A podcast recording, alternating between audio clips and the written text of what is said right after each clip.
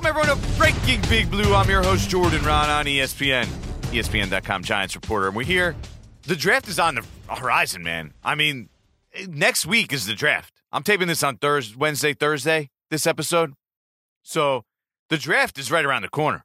So this is going to be, we're going to get deep into the weeds here. We're, just, we're going to call this the uh, draft offensive line episode. And we're going to talk to two offensive line experts, Duke Manyweather, who trains pretty much everyone in the league these days, and Geoff Schwartz, former Giants offensive lineman, uh, now, you know, NFL analyst, pundit, talking head. Really good. I mean, he's very connected with Duke. They do a lot of looking at current and draft offensive linemen. So they know. They know what's going on behind the scenes with these guys, uh, what they bring to the table, way better than all of us. So that's what we're going to get into mostly in this episode. And that's what I kind of want to get into the most likely Giants draft picks. And I'll, I'll have the, an article out. I do this every year, sometime early next week. Okay. And usually I have a pretty good idea. Now, list this year, like, is a little bit longer than it has been in previous years, in part because when you draft 11th, there's a lot of scenarios, the top 10 picks. So let's say, yeah, I think they would draft Devonta Smith. I heard the most about Devonta Smith, about them liking him than any, any other player. But who's to say that Devonta Smith is available? There's a possibility. You know, we went over this in the last episode. People around the league, he's listed as a possibility, but there's also a chance the Dolphins take him at six. There's also a chance he gets drafted, I don't know, by the Lions at seven. So Devonta Smith, I might pick him as the most likely draft pick, and then he might not even be an option. So you never know. But the interesting one to me here, and that's we're gonna get into this deeper with Duke and, and Geoff, is Rashawn Slater. Because you're sitting there and you're saying, and I talk to people around the league who have told me they like some people like Slater better than Sewell. I spoke to two people in the last day that have told me that alone. You know, people who who are talent evaluators and work for different teams around the league. So it's entirely possible the Giants have it that way. And they're sitting there and they're picking, and Rashawn Slater's on the board. He's the offense. He played, played left tackle, offensive tackle at uh, Northwestern. There's the possibility they have him as a top five player on their board. They're sitting there at 11, and look at this great value. And I look at it and say, okay, they're invested in Matt Peart at right tackle. They would like him to start to have uh, Nate Solder as insurance. And, and Andrew Thomas is number four pick. He's last year. He's playing left tackle. But at, at the guard spot, you could put Slater in there early. Okay, say you start, let's say a left guard, and then Hernandez and Lemieux could compete for the other guard spot. All of a sudden, you're in much better shape than you are right now. Because right now you have Hernandez, who's been up and down his first three years, Lemieux, who was up and down his rookie year as the starting guards, and you're saying you, you're you're hoping both those guys become quality players, but you don't know about either of them. Now Slater, yeah, sure, any draft pick is a projection, but if he's a top five player on your board, you could pretty much guarantee that he's going to be a quality player in this league, especially if you slide him into guard. And if it doesn't work out for Peart or Thomas, which the likelihood is probably one of them won't work out, you know, just playing the odds on draft picks, then yeah, eventually if Slater's the real deal, you can move him to the outside. So that's the one that intrigues me. Now, haven't heard a ton connecting the Giants to Slater. Doesn't mean it didn't happen. I do have I did have one source say that Slater's they believed Slater was in their group of players for potential picks at 11. Now, some of the other guys I have here are, are Devonta Smith and Jaylen Waddle. I've heard some buzz on them. Smith the most. Like I think if Smith is there, I really, I really do. I'd be really surprised if the Giants didn't take Smith if he's available at 11. But we don't know if he's going to be available. Huge, huge question. Think I'd probably put that at less than 50%. Let's say 40. No, you know what? 38%. I'm making up a number. Totally bogus picking it out of the blue. All right. But if that 30, 40, even 50% chance that he's there, that, that would be tough value, I believe, for the Giants to turn down, even if he weighs 166 pounds or whatever. Now, as regards Patrick Surtain and Jaycee Horn, Horn is a guy. I've heard some good things on in recent days from people. A lot of people are very high on Jaycee Horn. So those two guys also I have as potentially in the mix. And then the, uh, the edge rushers. At one point, I was told Jaelan Phillips by somebody, but there's just so many questions. And the more I talk to people around the league, that's a tough investment to make. Especially when Gettleman said, you know, you may, 11, you kind of want someone who could play. And it was basically essentially talking about uh, mitigating risk and, you, you know, needing somebody that's more of a sure thing when you're picking 11th So it makes me think Phillips is probably not going to happen. Now, the two edge guys that come to my mind the most are Kwity Paye. If they pick at 11, I believe Kwity Paye is going to be the top option. Now, if they trade down, because when you hear Dave Gettleman and, and Chris Pettit, who's the director of college scouting, they, they were up there Thursday talking. When you hear them talk about the linebackers and the need for them to be versatile, versatile, versatile, and that's what kind of what the, the coaching staff wants is these versatile linebackers. It's not all just about pass rushing, getting after the quarterback. They ask them to do multiple things. Azeez Ojulari was the guy that came to my mind as they were saying that. And I had heard that the Giants liked Ojulari all along. So that kind of makes sense. But I don't think that would be at 11. Like the people I talk to around the league just think he's a back half of the first round guy. They could, they could probably get him in the teens, late teens, even if they wanted, and still pretty safely land him. I think. I mean, you never know with the draft, but that's the way it sounds. So those are the guys I have on my most likely list, at least at the top so far. There's other guys I, am still thinking about, have to talk to people about. So we'll finalize that list early next week. But right now, that's where we stand, or I stand. You know, and and and again, Nobody's telling anybody out there we're the Giants. Here's who we're drafting. We're drafting X guy. Doesn't work that way. But I'm able to get bits and pieces from people in the organization, outside the organization, with other teams throughout the league, around the league, agents, whatever. And you find out you get little crumbs on who they like. And then you narrow it down. Okay, what's likely, who's available, blah, blah, blah. Because, yeah, Kyle Pitts, eh, Giants love Kyle Pitts. Sure, of course almost everyone in the league loves Kyle Pitts. So we'll we'll see, you know, who actually makes it to them at 11. I don't expect Kyle Pitts to have any chance to make it to him at 11. Now, Rashawn Slater, that'll be an interesting one. And that's why we're going to have these two guys, Duke Manyweather and Geoff Schwartz, talk to us about them. So let's go. Let's do it. On to the next one. This podcast is proud to be supported by Jets Pizza, the number one pick in Detroit style pizza. Why? It's simple. Jets is better. With the thickest, crispiest, cheesiest Detroit style pizza in the country, there's no competition. Right now, get $5 off any eight corner pizza with code 8SAVE. That's the number eight, S A V E. Go to jetspizza.com to learn more and find a location near you. Again, try Jet's signature eight corner pizza and get $5 off with code 8SAVE. That's the number eight, S A V E. Jet's Pizza. Better because it has to be.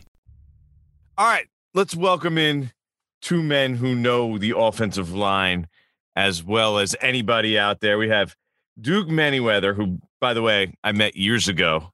Uh, he was, I guess you were training Geoff Schwartz, who's the other, everyone knows Geoff Schwartz, former Giant player, who's the other guy out here. And now Duke has basically built himself into this powerhouse who's training half the league and half these uh, draft prospects every year. So Duke, Geoff, welcome. Uh, let, us talk a little bit about how, how you got there, Duke. How, how, did, how did you build this empire that's going on right now?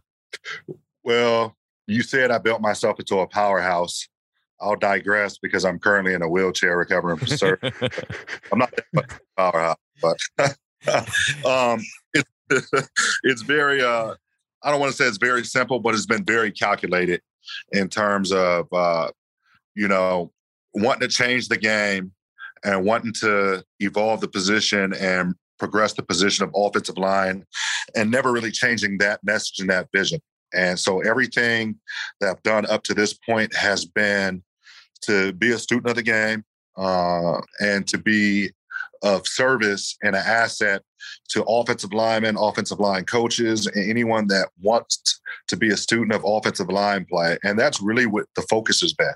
The focus has never been about, you know, what the brand is going to be and all that. The serve, the focus has always been about the service, uh, making sure that these guys are out there, they're in shape, they're staying healthy, um, they're being developed, mind, body, and craft. That's what the main focus has been, and the rest takes care of itself because uh, we truly feel like that once we get guys around us, that once we take care of the man, once we take care of the person, like the player development in terms of tactical and uh, physical and all that stuff comes easy.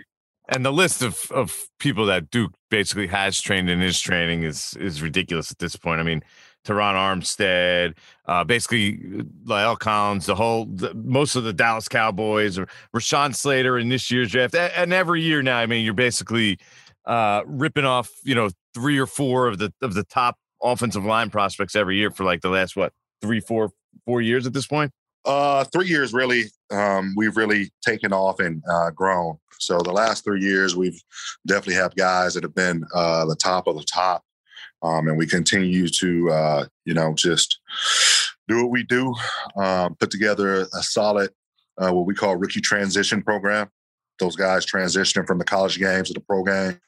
Um, I don't like calling it combine training because the tools and the mindset that we give these guys are going to carry them into being successful rookies and successful pros. So the way we look at the combine, the way we look at all star games, the way we look at um, you know the private workouts and the pro days are those are just events um, along the way of the journey and it's not the destination it's not where we're going it's just uh, events and stops along the way. And the destination really is getting these guys uh, to perform and peak on the field for their teams and being the best uh, pro that they can be. Um, and that all starts with having a great rookie season. Yeah and obviously his ol ol o line masterminds uh, he basically gets the top, a whole humongous group of offensive linemen. I was there one year, puts them in all all in one room, and they talk about you know ways that they can all get better and things that they do and ways to to stop the top pass rushers in the league. It was an, it was a great experience. And then there's Geoff Schwartz over here, who is uh, now one of us. Obviously, we know former Giant offensive lineman, now a, a talking head, just like the rest of us out there. He's got an uh like a sort of like a Gruden camp O line version coming out. Uh, Geoff, welcome. Tell tell us a little about this. Uh, you know, Gruden camp O line special. I guess we'll call it. I'm everyone's favorite former Giants football player. Obviously. Um, and uh, I'm glad to be here talking about offensive line. Yeah, so the Gruden uh, O line special is out next week, I believe. Uh, well, I mean, there's no other time. It has to be out next week because the draft We're taping is Thursday, this on Wednesday so, afternoon, by um, the way. Yeah, so I'm eight days before I'm the draft. I'm hoping one. that we get to, to to to pump it a little bit and pimp it out a little bit this end of this week. Um, but you know, I, I with was with Penei in Los Angeles, and then I was in Dallas with Duke, and uh, we had Rashawn Slater and Trey Smith and uh, Creed Humphrey, the Oklahoma center, and then Quinn Meinerz, the uh, Division three kid from Wisconsin Whitewater. We watched film. Uh, we filmed them working out with Duke and training. Duke and I spoke for a little bit of time too, talked about our relationship and and how we grew up together. And um, it was it was a lot of fun. So hopefully um, everyone will enjoy. There's many different ways to watch it too. It will be on FS1. It will be on Fox Sports Digital, on Twitter, Facebook, their website. Uh, we'll probably have longer versions on YouTube. Uh, you know, I, went over eight, nine, ten plays of each player. So uh, we talk in depth about what they do well, what they need to work on, uh, their backgrounds. You know, a guy like Trey Smith is overcoming adversity and just being able to uh, to play through a lot of things that happen in his life. It's a great story, and you want to root for these guys when you're done uh, listening to them talk about uh, what, what they're going through in life. So you both know this this offensive line class very well. So let's let's get started. Okay, you've got Rashawn Slater, you've got Penei Penei Sewell, Penei Sewell. How, how do you pronounce it, Geoff? Penei. Penei. Yes. Penei. All right, Penei Sewell. I, I'm curious. What do you guys think? How would they? How do they match up compared to last year's tackles? Like if you if you had to rank them and list them. Uh, obviously, last year the top of the class was you know the Andrew Thomas was selected by the Giants at four uh, Tristan Wirfs, uh, Wills, and also Mekhi Becton, who, uh, you know, full disclosure, Duke Duke also trained and trained. So uh, I'm just wondering how you would kind of stack them up and what, what the opinion of you guys are on them. Duke, you will we'll let you go first.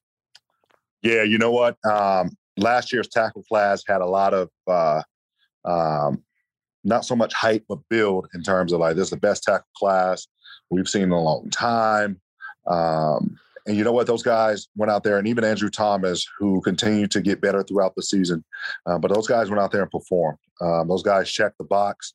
Uh, you know, we were looking for one of those top guys in Indy to separate themselves. And uh, what ended up happening was, you know, Becton was kind of the, the first guy to put himself on the board in terms of his performance in Indy, check every box. And we said, shit, all right, game on. But then all the rest of the tackles checked the box too in terms of what they were supposed to do and handle business in Indy. So that became interesting. So I think going into the draft, nobody kind of knew uh, what that top, what order the top four will go in. Right. It's up going uh, Thomas, end up going uh, Wills, end up going back to end up going Wirfs. Uh, you know, you can make the argument for, you know, Tristan Wirfs could have very easily been all pro last year. I think should have yeah. been all first team. Um, In terms of performance, you might want to flip it around. Yeah. If you think about it. Yeah. In terms of physical dominance, um, you know, Mekhi Becton was absolutely ridiculous in terms of what he was able to do on a, a poor team. Um, he was a one of probably two or three bright spots, probably the main bright spot um, of the Jets last year. Uh, you, know, you look at Jedrick Wills, who was actually called upon to do something very difficult, and that was the flip side to play left tackle. Um, took that in tremendous stride, had an outstanding rookie season, um, and then Andrew Thomas, who you know had a rookie uh, rough uh, start to his rookie year, but you saw uh, progress, and you saw uh, you know um, him get better as that went on. Um, so when you look at this year's class, and I made this clear very early, is just because last year's tackle class was deemed as the best class we've seen in a while, um, this year's class was nothing to sneeze at in terms of offensive line as a whole. As I started to watch this class, I started to see that one, it may not be as heavy in terms of quality tackles that can come in and start and dominate like some of these guys did last year but there was to be, you know, a run of maybe five or six really good tackles that you're to see go off the board and probably the top 64 picks. But then the interior class was eh, dynamic this year. I think that this year's interior class is to be really good. So as we got that summary and kind of that backstory and you know character uh, development, as they like to call it in movies and and, uh, and books, I think when you stack up this class versus last year's class, um, I think that still Penei and Rashawn kind of fall right in there um, within those top four. And I mean, you can make an argument that even um, if you know we were to say let's bring this class from last year into this year, um, I think you would probably still see, and this is full disclosure. This is without knowing these guys play uh, rookie year. You know, without their rookie year, I, I, still think the order probably stays somewhere similar. But I think that because of the way Penei played with the Outland Trophy, I think he's probably the first off the board. I think because of that, um, I think that because Rashawn's really good play of 2019, and especially with Chase Young, you may see Rashawn maybe be the second or third tackle off the board because you got to keep in mind he played Chase Young. Yep. Um, and did Young, very well, very well. Obviously. Yeah. And so automatically that's going to be the measuring stick. And whoever the hell gets Chase Young, you know, he went to the NFC East. You got to think that NFC East or somebody that has to play them is like, hey, man, if we got an opportunity to get Slater, we're going to get Slater based upon what he did. So I think those two potentially, um, you can you can see like a Slater being like maybe the second or third tackle taken, even if last year's class combined, based upon again the the the caveat here is that Chase Young was in last year's draft, and so again, just like you're always going to look for a counter and, you know, last year, uh, Slater had Chase Young's uh, number. So I think when you look at that, you look at what he did athletically, checking the boxes there. Uh, it could make it very interesting if these two tackles were in last year's draft or vice versa. Right, and it's I funny think, neither, neither of them have played. Geoff, you're Mister you're Mister Oregon, Oregon. Yeah. So, so Penei, I mean, the, the what what uh, we talked about this before, but uh, you, there are some people that just don't see it with him. Why why do you think that is? Well, not that they don't see it. I'm sorry, I shouldn't say that. I should clarify. They just don't see him being as good as some people, as others. You know, that, as um, dominant, as great. You know, it, it's it's because they overlook kind of the nuances of the position. I think, and the nuances with with him is his age, guys. Um, he won the Outland Trophy 19 years old. He played that season. He played against Auburn in that season, starting his seventh game at left tackle as a true sophomore at 18 years old. He played Derrick Brown. He played this great offensive line. He then played, um, I believe it was uh, was Washington, Joe Tryon, who's going to be a first round draft pick people think this year at defensive end. He played him just after he turned 19 years old. Then he played, you know, obviously Bradlee Anae, who got drafted, and then played a Wisconsin team in the Rose Bowl who had Zach Baun get drafted in, in, in the third round. All this was 19 years old. And we're looking at a player who will get drafted at 20, will play his first month in the NFL at 20 years old. And the upside potential is so tremendous. We rarely see a player come in the NFL who is this good, this young, with the potential to be even better. He needs to work on pass protection, he needs to work on bending his knees a little bit, he needs to work on not trying to kill people in the run game. Um, and that to me feels like what the upside is of Penei Sewell is that you have a player who is just so he had posted a picture of himself um, for pro day uh, and I mean, Duke can confirm this as, as someone who works, you know, with with with bodies of offensive linemen. I mean, he still has like a college body. He doesn't even have a grown man body yet. He still has so much room to grow into his frame, to get stronger, to to be more mature. And, and you know, the mature thing is not really an issue, my concern. But he's 20 years old, right? I mean, at 20 years old, can you imagine playing the NFL as well? So I think people look at him and say, ah, you know, he's not as good of a pass protector as as Rashawn Slater. He's not as ready as Rashawn Slater. Well, you, you don't really know that, but you also can, can coach him up, and you you just have more upside, in my opinion, if he, he becomes a player that we think he all can become. Uh, Slater is more ready to play now. If, if you were choosing a guy maybe to to play at this exact moment, you would take Rashawn Slater, who's better in pass protection, a little more smoother in pass protection. Um, but there's no player in this draft who's as physical at that position than than Penei is. I mean, you and so I think that people that scout the position routinely overlook. I saw someone today said that Penei's arm length bothers them. I'm like, do you even know what that means? Like, do you even know what what arm length means? Like, are you watching the games? Because when I watch Rashawn Slater play, who has shorter than than you want arms, and Penei Sewell maybe is shorter than you want arms. Uh, their arms are about the same length, by the way. I think they're like a half, a quarter inch off each other. Their arm length is not their problem. In especially Rashawn Slater, who against Chase Young showed great arm length and was able to keep him away with just an outside hand. So I just think people don't know how to evaluate, don't know how to build up uh, offensive lines. Uh, but the upside of Penei Sewell with his work ethic, with his desire to be great, with, as he says, his violent intentions on the field, that's what makes him so unique. So 33 inch arms for Rashawn Slater, right? As you mentioned. Whatever, but, but watch him but on like, the smaller side. But, but watch that, him, but watch him, but yeah. but I'm not really yelling at you, Jordan, but watch him play Chase Young. Watch him use his outside hand. It's not too short to play that position. Like, like that's my point about the arm length issue. Is like the, the reason why Rashawn gets in trouble sometimes, and Duke can obviously talk about this more, is that he uses this this double under technique, right? And he, he doesn't sometimes use his hips quite properly with his hands. It's not because his arms are too short, because we see him single arm outside punch Chase Young and knock him to the ground. Like that's not that's so foolish to me that he can't use his arms in the NFL because they're 33 inches. It's watch him play. Watch how he uses his arms in action. So both of you guys I believe he's he's a tackle in the NFL. You're not. Neither of you are yes. buying this. Oh, he's an All Pro guard. He, he's he'd be a, he could play tackle, but he's a, he's better at guard. He's an All Pro guard type guy. So, again, I've said this over and over. Why do people automatically take tackles that are clearly clearly very good tackles at the collegiate level against quality opponents and automatically kick them, want to kick them inside when there is not enough quality depth at old tackle in NFL and it proven position that lacks development in the NFL. Can somebody answer that question to me? It just it it, it, it makes zero sense. We act like that offensive tackles and functional offensive tackles, let alone very good offensive tackles, growing trees and they're just walking around. They're not. I mean, there's barely there's 32 NFL teams, which means there's 64 starting tackles.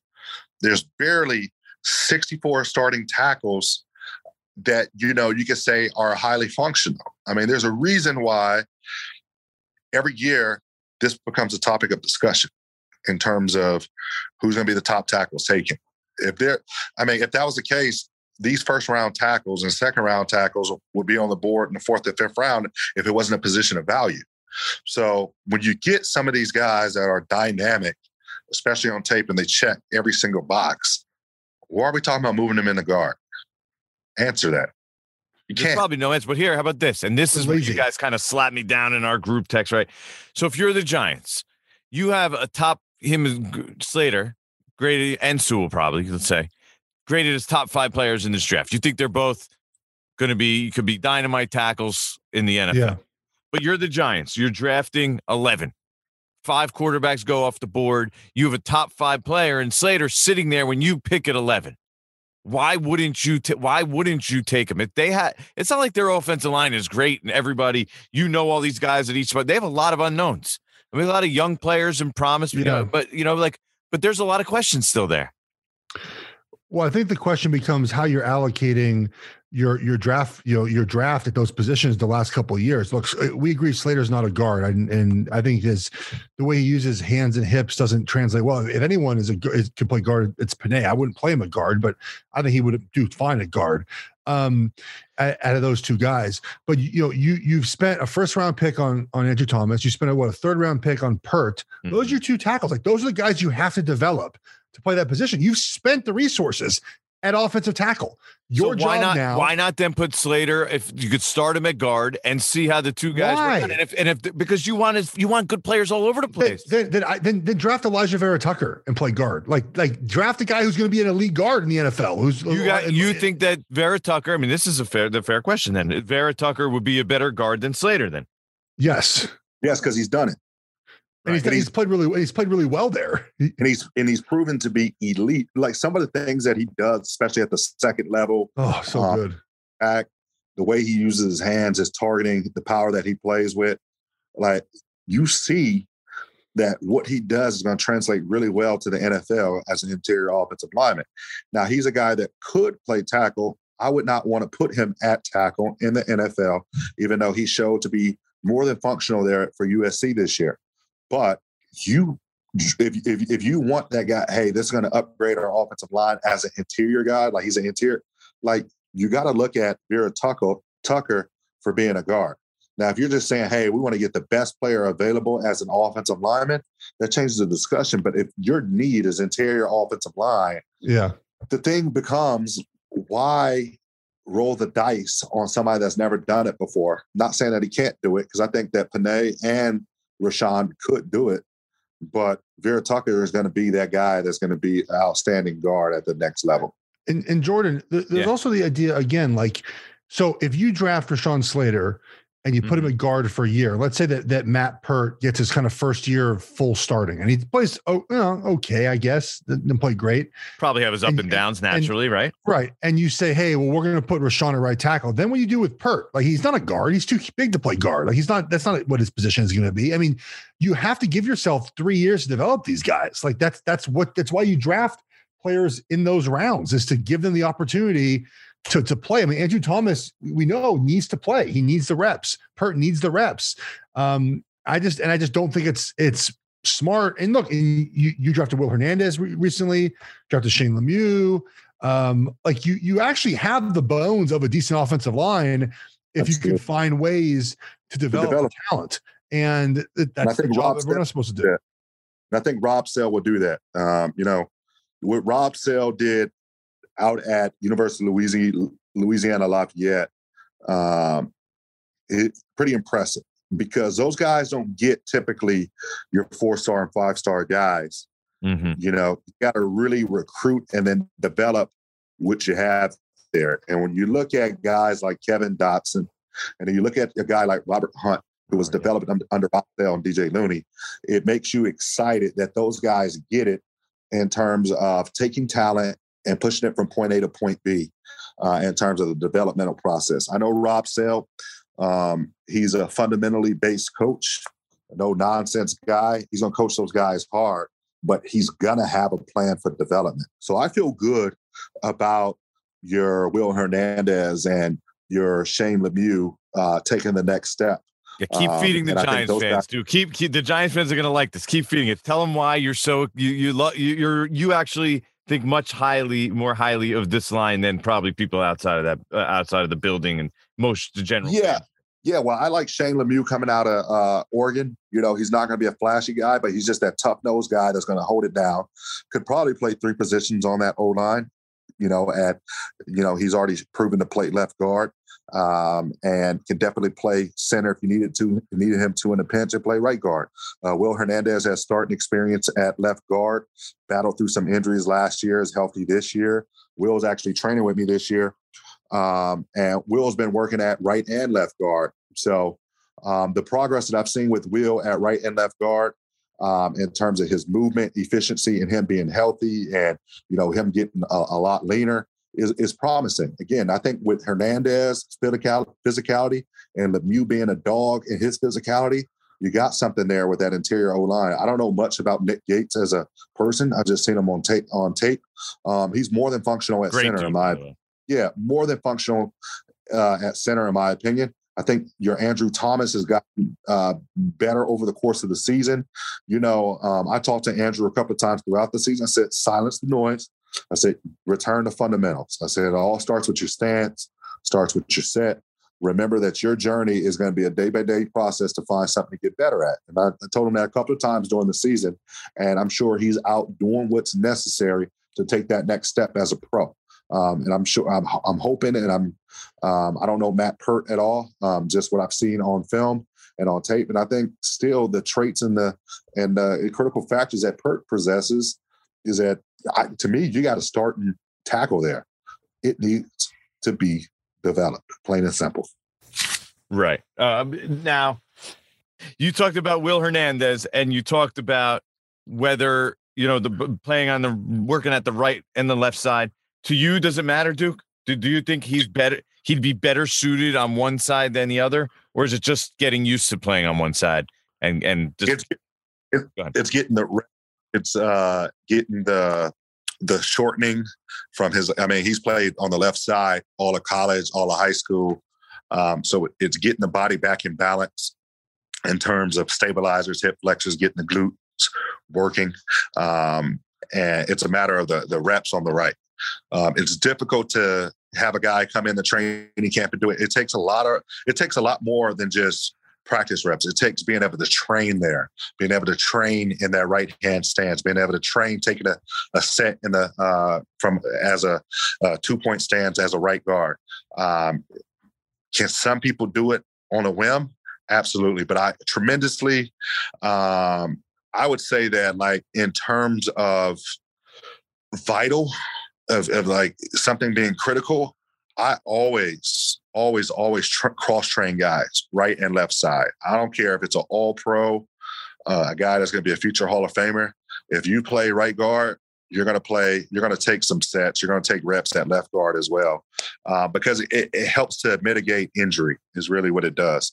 Because what ends up happening is repetitive motion ends up making things weak and you end up compensating. So if you can keep the body in balance, and that's what the offseason is all about is movement efficiency, movement literacy, get these guys back in balance, get these guys healthy, giving these guys, um, you know, tools in the toolbox, telling them how to take care of their body and just to balance everything out.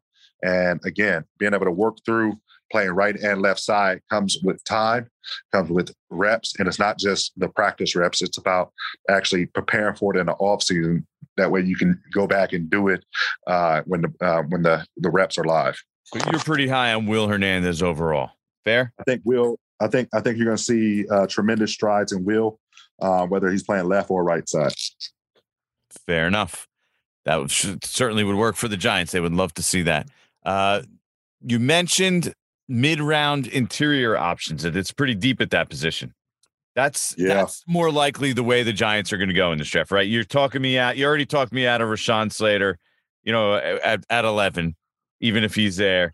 Maybe even Vera Tucker. Because the more I think I mean, about I mean, it, I heard I. What's that? Here's a question. Here's a question though, Jordan. Is that you know at 11, and I, I don't know the Giants draft philosophy under, under Gettleman, but you know, best player available might be Slater. They, they might just say, hey man, that's our board. Yeah, we're taking Slater or we're taking AVT because you know the thought is that they need an edge rusher at 11, but that feels very early for an edge rusher in this draft. For sure. Um, Who's the trade down? I've been saying. And and so yeah, but that he's never done that before. So it'd be very it just feels like it would be very unlikely that you can assume a trade. I mean, everyone wants to trade down, right? There's like eight teams that want to trade down. You have to find someone that's willing to come up and and take and take someone out of that position. So they might just have to draft Slater or have to draft AVT because that's their best player on their board, um, or wide receiver perhaps. Um, but that feels less likely with uh with the Golladay signing. But I, what I was told at one point, you know, and when I was talking to people about the offensive line, what I had heard was that okay, their likelihood is they're just going to add a mid-round guard, put him into the mix. You know, they're going to need depth at that position at the very least. So who you guys say it's deep in that position? Who do you who do you like in those mid to late round options? Interior linemen. It depends. If you're looking at, hey, we want a guard or we want position flex, or it really depends on on on really what you're looking for. Um, uh, let's say guard because I think that's the likelihood. Well, Hernandez is on the last year of his deal, and so they're they're going to need at the minimum they're going to need depth on the interior moving forward. Guard a guy that I, a guy that I like that I think is going to be is going to fit kind of the grit of um of what kind of the, the, physicality and the toughness is Quinn Meinerz from yeah. Uh, Wisconsin Whitewater. I think that's a guy that you could potentially see anywhere go from the second or the fourth round. A lot of people now believe that he could be a second or third rounder, uh, but he's a guy who's going to check every box in terms of physical tools, critical factors. Doesn't really have any bad habits. Sharp kid, tough as nails, um, and can probably step right in right now and start to uh, compete at one of the positions. But again, I think you're all right with you know Lemieux and Hernandez and I think you're all right with a lot of the pieces that you have on that O line. I think it needs to be developed. Uh, with that being said, it's it's an interesting play because you bring up the the point that maybe they say, hey, we want to roll with a mid round interior offensive lineman. But if they're looking at their sites to say, hey, we want to take an O lineman early, why not take AVT, like Geoff has been saying? Right. Um, because who knows what the margin of difference is between a mid round offensive lineman interior wise compared to what you have in a Hernandez and a Lemieux and their backups. So it, it, it's a fine line, man. But Quinn Meinerz is a guy that I like. Geoff, um, anyone, that, anyone you want to throw in there, Geoff? I, I just want to say it, it's very hard, I think, to say we need to find a starter any position in the fourth round. Like that feels a stretch. Like if you're if you're the Giants and you've decided that offensive line is your number one priority. Again, most teams draft best player available, maybe at 11. So maybe your best player again is Jaylen Waddle or DeVonta Smith, and they're great ahead of AVT or Slater, whoever else. But like if you you're drafting the fourth round and on as depth, right? So you're not trying to find someone, in my opinion, right. to start. You're finding someone just to make things. Um, well, you know, they like work. Hernandez and Lemieux, and they both they, they could both be starters. So I, yeah, I mean, I mean I feel about like, okay, know, insurance policy in case one doesn't pan out. yeah, injured, whatever. I mean, you might get a lot of value in a guy like Wyatt Davis out of Ohio State. Is he healthy now, Duke? Is he going to be able to go? Like that's that's yeah. part of it too. Like he's going to drop a while. So so Wyatt is healthy, and quite frankly, I think that I, I think Wyatt got a clean bill of health on his medical recheck. Not think I know for sure, and Wyatt will be back down here training starting next week. Um, so he'll be back down here in Dallas training, um, and I think you can still see Wyatt go. Uh, you know, in the second second round, I don't think he's going to be available in the in the mid round. So when you look at like your Wyatt Davis and your Trey Smiths, those guys are probably gone by the second or third round. Yeah uh, because those are guys that easily, you know, in any other year, depending, you know, health and all that type of stuff, those are guys that are looked at as like top tier guards yeah. that, you know, with them along with AVT uh, are probably first rounders, you know. So with that being said, like I don't think you're going to have the opportunity to even yeah. be able to have a run on those guys in the fourth round. And to Geoff's point, if you're highlighting offensive line as a position of need, there's no way in hell you go into that and say, we're going to find our starter. You can't go in with the mentality and say, we're going to find starter in the fourth round. I don't or think that's even in the third round.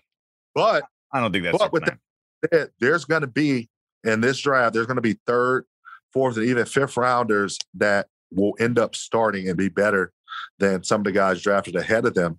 Um, and I mean, uh, I look at I just look at the, some of the guys that I work with that are probably going to be third and fourth round guys, like a Jack Anderson that played a lot of football at Texas Tech. That your teams are going to either love him or not. He's going to probably go somewhere in the third or fourth round, but he's going to step in immediately and compete for a starting spot.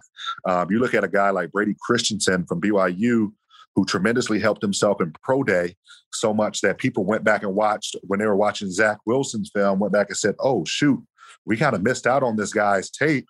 Uh, with some of the things that he was doing on in the mid zone and outside zone game, and some of the things that he can do in space as an athletic tackle. And then all of a sudden, you you look at his numbers that he did at pro day, and then you look at his tape, and it it and it it compares and checks the box on both of them. It's exactly verifies what you saw. So again, um, you look at guys like that. There's going to be some guys taken that are going to start. Um, from the third and fourth round and be very good pros. But I don't think you can go into to the draft with the mindset we're going to find our starter in the fourth round. If you think it is a position and an area of focus and need that you got to pull and uh, go get who you want or who you think is best player available at that position early on. Yeah, well, that that's why uh, that's why they're not they're not going to. I don't believe they're going to do that. All right, so we're we're gonna we're gonna wrap on this now, Geoff. I, I need I need little. Most people don't know. Little known fact. Most people don't realize this. You and Duke were high school teammates. Yes, Cor- correct. Yeah. So let's. Uh, I I need the scouting report. What's the scouting report on Duke? what was um, what was he like as a player? So, so Duke is the guy that people envision offensive lineman to be. Like he is just he was just like nasty, not like not hygiene wise, but like player on the field. Like just he was nasty, he was physical. He like obviously loves every second of playing football, playing the game, of the technique, of of you know the the preparation. Like he's the guy that you in, you see in movies who you know who's supposed to portray that. That's Duke. That's the offensive lineman Duke because he was never obviously he's not very tall for the position. Um, so when, you, I mean, when you first saw him, I mean, how tall is Duke? 5'10, 5'11. When you first saw him, what did you think about it, play him playing offensive line? Maybe 5'10 is too short. I think he's 5'11 or six feet tall. Um, I don't. I don't know if he's. Six I don't remember. Tall. Like Duke remembers me far more than I remember him in high school. Like we became much closer friends when we were both in college um, than we were, I think, in high school. Like I don't remember being like, like I don't remember our friendship as much in high school as I do in in college. If that makes sense. Yeah. No, I got you. Did you ever yeah. think you'd be like, you know, helping him, you know, go to the bathroom these days take, and, uh, take a poop um because no let's, let's set the stage what t- tell everybody yeah, so duke yeah so like duke mentioned duke mentioned his wheelchair uh he's in right now he r- ruptured both quad tendons and his left patella not a laughing um, matter by the way trying trying to lift um, at a competition and so I flew out to help him because um, he just needed help. Well, he's in a wheelchair; he can't go to the bathroom by himself. So, just getting him like into the bathroom and then back into his chair um, and whatnot. So, um, I just feel bad for him, man. Like everything you know was going well, and he was at this competition and just blew out his uh, had a freak injury. So it was basically um, both legs. Duke. So Duke Duke is isn't moving much these days. He's living in a ranch at the ranch. Uh, yes, he's living in a ranch and in a wheelchair, but he's making now. Now he's you know he's going back to practice, uh, not to practice, going back to gym and helping guys train from a wheelchair. You go to his um his Instagram. There's a picture of him in the gym in a wheelchair, just watching his guys work out. Beast, very very committed. just a beast. Well, you're a good friend to be able to to do that for your friend, Geoff. I mean, you got to think like which friend would I help poop? You know, there's a short list of friends. I didn't know. I didn't know I was going to. I didn't know I was help. I didn't know I was going to help him poop, but that ended up being my job, and I, and I, I was glad to help him out. All right, we've completely gone off the rails here. We appreciate it. Two of the best in Thank the business you. right here on offensive lineman. Geoff Schwartz, former Giants offensive lineman. Look out for his uh, O line camp. It'll be coming out soon, uh, right right around draft time. And Duke Manyweather, uh, offensive line performance trainer. Uh, head man for the OL Mastermind. So appreciate you guys. We'll do it again soon. Thanks a lot. Take care, bud. On to the next one.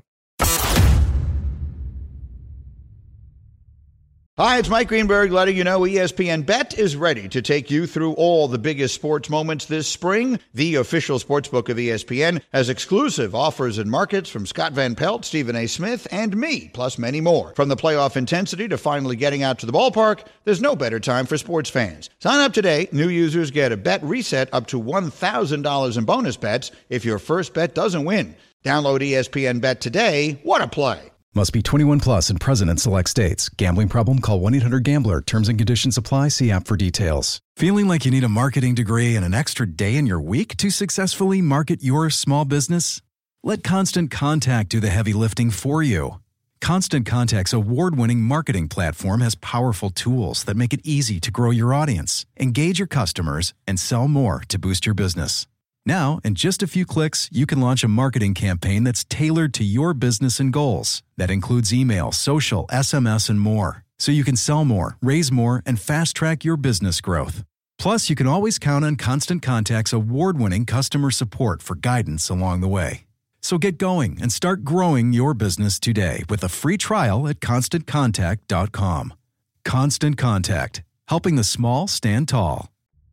All right, let's wrap it there. Those two guys, uh, I love them. I mean, you talk to them, it's just a wealth of offensive line knowledge. I mean, the normal human, you know, the average fan, our knowledge of offensive line play is minimal, right? I mean, now granted, I've considered myself maybe a like the slightest step above the average fan in that I get to be around these guys a lot and talk to them and ask them questions. And I even went, and this will be my Jordan on the beat. This is the part of the episode where I tell you what it's like to be a reporter covering the Giants, the NFL, working for ESPN in general. So I guess it was two years ago now because last year nobody went anywhere. It was in this around the summertime. Uh, last year was the pandemic where everybody was, you know, not traveling, staying at home. And so two years ago, I go to the OL Masterminds, the offensive line masterminds, which Duke basically put together. It's hosted by Lane Johnson. He's like the player that's, you know, the face and in charge of and help putting it together. And man, it was ridiculous. I mean, you're talking about a room filled with Geoff Schwartz and Mitchell Schwartz, his brother, obviously, all pro tackle.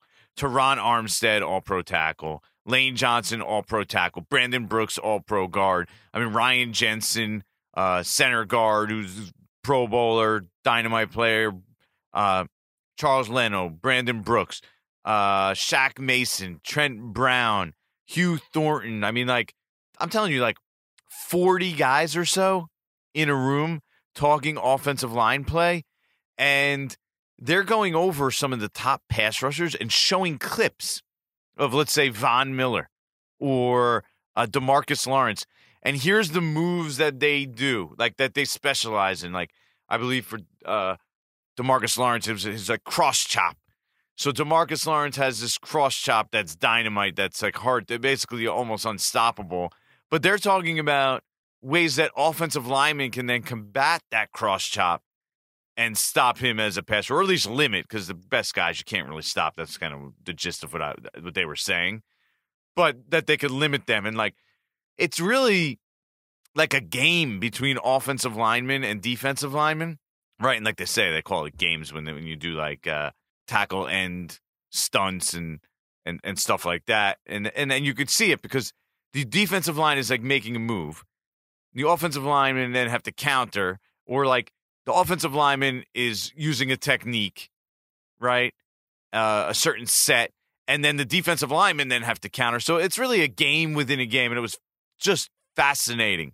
I mean, to sit there and listen to these guys, and then also to go out to dinner and eat and to just hear them, you know, shoot the crap and and and and go out afterwards, have some drinks and uh, listen to these guys and what goes through their head. And there was some college guys there at the time. Uh, some guys who had just been drafted in the first round. Erik McCoy and, and uh, Garrett Bradbury were, were, two of them. I remember they were first round picks at the time, ready to enter the league. They're sitting in this room with like notebooks, just taking notes from some of the best offensive linemen in the league, and it's really just like an offensive line summit. That's that's what it is. And the defensive linemen have a version of this too. Von Miller is a guy who had run it. Now I had never been to the defensive line one, but let me tell you, I was blown away in that offensive line summit by the thought that goes into it and how hard it is for these guys. It's not just okay, you have to be talented. Here's your set you know, here's what you can do.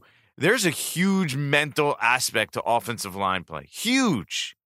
And these guys were going through it all, and I was lucky enough to be there. Like that's one of the benefits of this job. And I and I like that because I'm I'm trying to I'm always trying to gain knowledge. And you, you sat I sat there for five minutes, and the thing I mean everything was just that was running through my head. I mean you know I was like you know the beautiful mind where like you have the the letters and numbers just going through a guy's head, and, and that's what that's what I felt like. I was gaining so much knowledge, and there was so much stuff that was just going through my mind at the moment. Like, holy cow, how do I even compartmentalize all this. So uh, that's big credit to Duke and really Geoff. Geoff, I, I know, is heavily involved with that. They're high school friends, as we talked about, and and really partners in, in, a lot of a lot of what they do in regards to offensive line. They just talk offensive line all the time, and that's kind of how I met them. Is that you know Duke. I, I didn't bring this up before. Duke was training Geoff, and he was he still always watched offensive linemen, so I had kind of known him at the time. And so the Ereck Flowers draft comes. That's I guess 2015 and I had heard the Giants like Flowers, and they were going to draft him ten, and and Duke, who by the way keeps receipts, he was showing me all these texts and tweets that I guess it was tweets that he had sent during that draft, saying that you know they're way off on on Flowers. There's just fundamental technical flaws that are there that he's not going to be. He's going to have a hard time in the NFL, and Duke, by the way, keeps receipts because he was sending to me the other day. Uh, and he was just telling me, "Yo, they're so wrong." And I'm like, "Look, listen, I'm not I'm not a talent evaluator. I'm just repeating what other people tell me, man. telling you they like him. They're to end up taking him. And they did. They took him, I guess it was, I always forget if it's picked nine or 10. Him and Apple, one was nine and one was 10. Both turned out to be pretty terrible picks for the Giants. But Duke was right on with that. And the more I talk to him, and I like to keep notes of what people tell me before drafts. So this way you could tell, you know, who is most accurate and who's not. And I have people, I talked to a bunch of different people prior to every draft. And I know based on the track record of them, what they tell me of what positions maybe I could trust them more than others. Some people maybe are better at quarterback, some people at offensive line, some people are just great with defensive players. So, like, different talent, talent evaluators have different strengths, just like everybody else. So, uh, Duke, though, is money. When he tells me offensive linemen are good in the draft, they usually end up being good. So, he is, I trust him more on offensive line evaluations than anybody else. So everything he just said there, write it down. Come back next year or two years down the road, you'll see he's going to be money. Dude's money when it comes to offensive line evaluations. He sees things that I, I mean, he'll t- tell me something about their footwork. I'll watch it 10 times and I still can't see what he's talking about. That's how good his eye is trained for offensive line play. So, with that, let's wrap it up. Okay. Here's what we got. Next week, we have my most likely players to be drafted by the Giants at pick 11. I think it's going to drop on Tuesday. We will do an early week, another episode of Breaking Big Blue. Promise. And at some point, we're going to do another uh, Giants After Dark on social media. It'll be a busy week. It'll be a great week. Draft week's always fun. Have fun with it. Don't get too upset. Don't go nuts. Just have fun with it. You know, you could want who you want. You could debate your friends. You could have strong opinions. That's the beauty of this all. The whole exercise, the whole uh, exhibition, really, is what it is. So we'll see it all unfold in front of our eyes next Thursday to Saturday. In the meantime, I'll be here for you. I'll be back with one more episode before the draft. That's going to happen. We're going to be on a weekly schedule. We are on a weekly, you know, release schedule right now. We've been pretty good with that, aside from that one week from vacation this year. So we're going to keep it going. Remember, tell your friends, subscribe, rate us, provide all. I'm open to all honest feedback. Give me suggestions what you want moving forward, and I'm here for you. You know how to reach me in all, all social platforms: Instagram, uh, Facebook, Twitter, uh, TikTok. You can email me. I'll try and get back to you as long as you provide a reasonable question. Keyword reasonable. And with that, that's the end of this episode of Breaking Big Blue. I'm your host, Jordan Raanan. See you next time.